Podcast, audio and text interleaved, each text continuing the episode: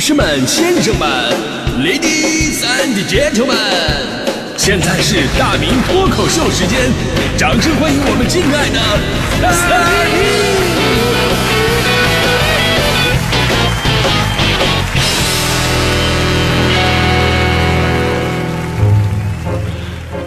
明！好，欢迎各位来到今天的大明脱口秀，我是大明啊。咱们今天说这个方便食品啊，方便面啊，首先说。真的是一件非常神奇的东西啊！是让你自己吃吧，你觉得哎呀，我这玩意吃这玩意儿干什么，对吧？一点兴趣都没有。但旁边有有有人在吃的话，你就特别想上去跟人分一筷子，对吧？然后呢，闻着味道确实非常的诱人，但是吃到嘴里呢，那就那么个玩意儿，对吧？但是即便如此啊，方便面仍然是我们这一代人无法忘记的回忆。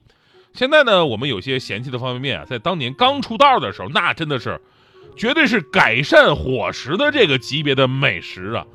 有多少小孩跟自己的妈妈提过要求？妈妈晚上吃什么？妈妈说晚上吃面，我不吃挂面，我要吃方便面。手擀面行不行呢？不吃手擀面，我就要吃方便面。这个要求在今天看来，你纯属精神有病吗？那不是。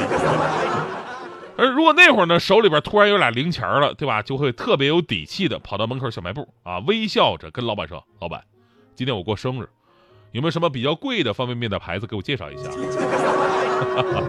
没错，我要挥霍。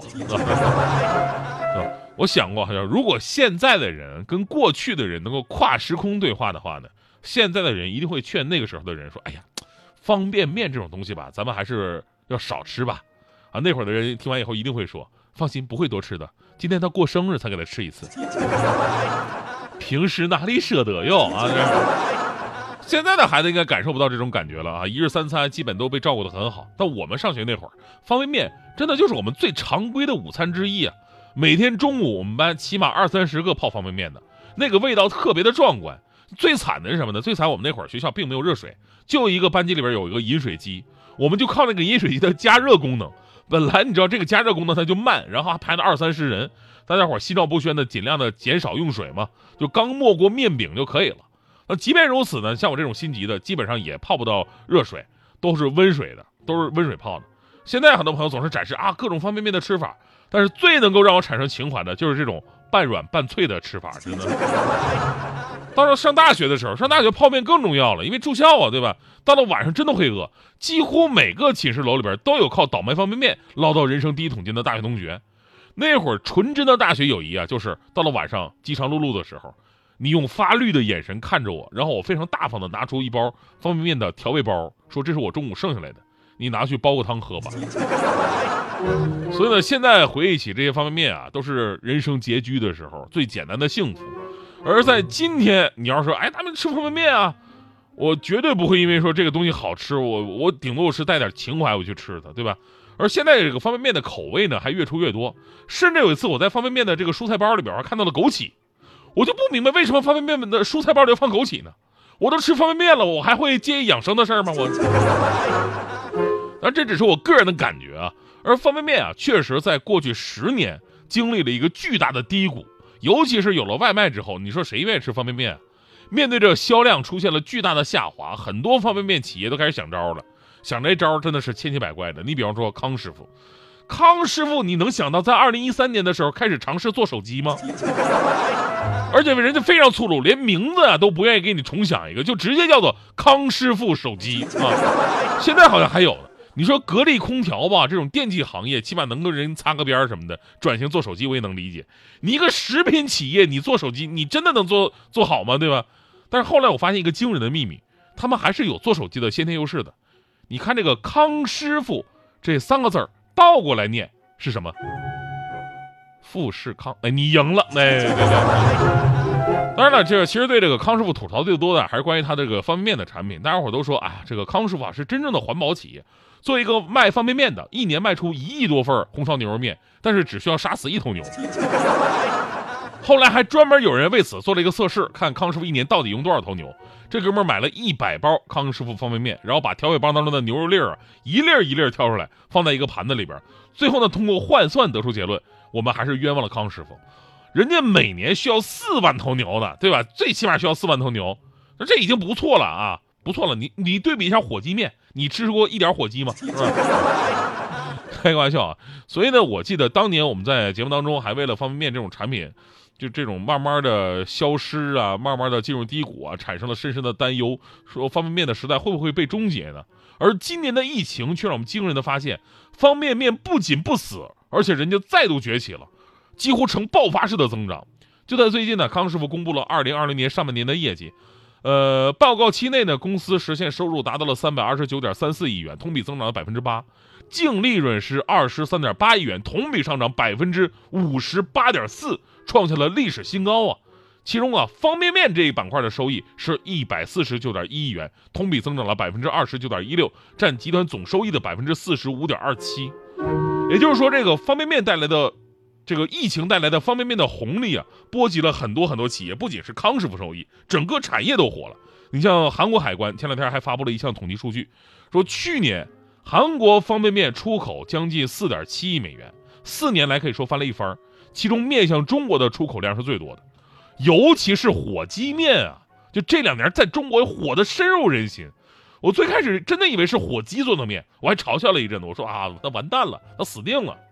中国人本来就不吃火鸡啊，而且中国人还特别讨厌鸡做的方便面。你可以参考十大最难吃方便面之一的香菇滑鸡面，对吧？但是万万没想到，火鸡面并没有火鸡啊。而今年呢，不仅仅是方便面火了，方便食品的整体技术革新带来的产品多样化，越来越多的满足了大众的口味需求。除了各种口味的方便面啊、方便粉丝啊，你看现在自热火锅，对吧？螺蛳粉儿。不要太火，尤其是螺蛳粉，真的是很神奇的一种食物。从国内一直火到国外。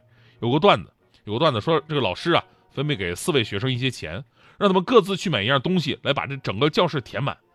怎么样把一个教室填满呢？第一个学生买回来一些稻草啊，买了一车稻草。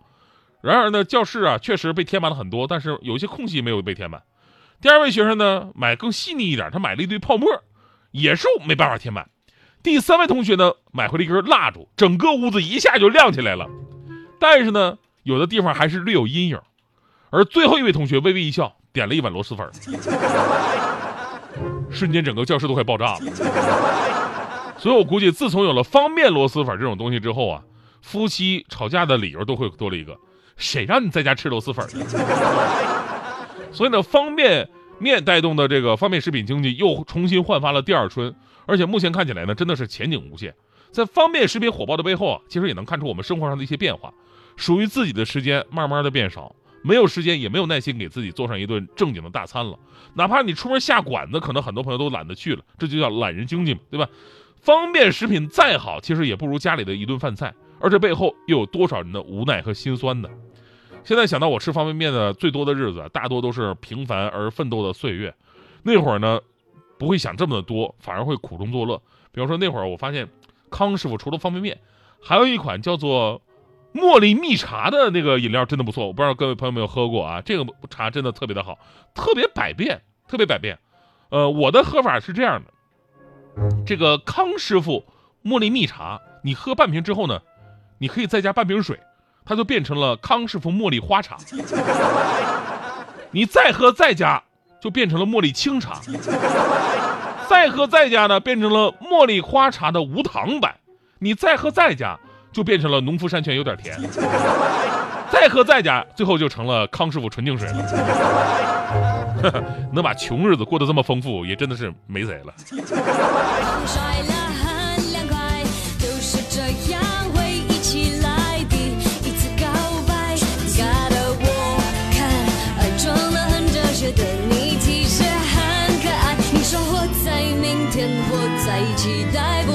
今年很自在，我说我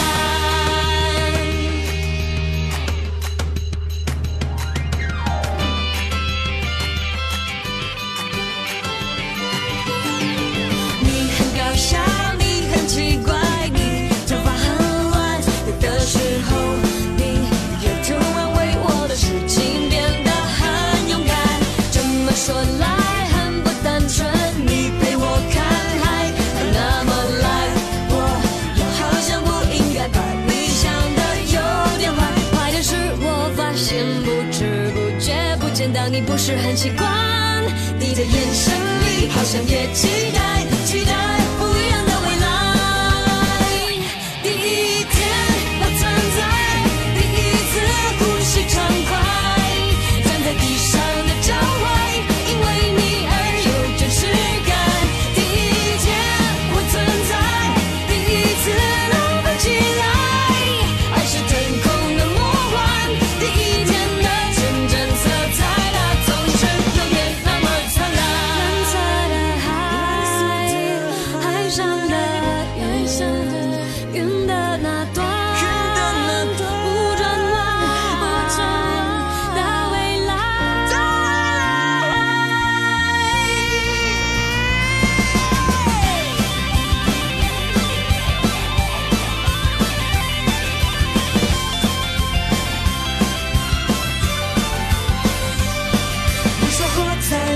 活在期待不如活得今天很自在。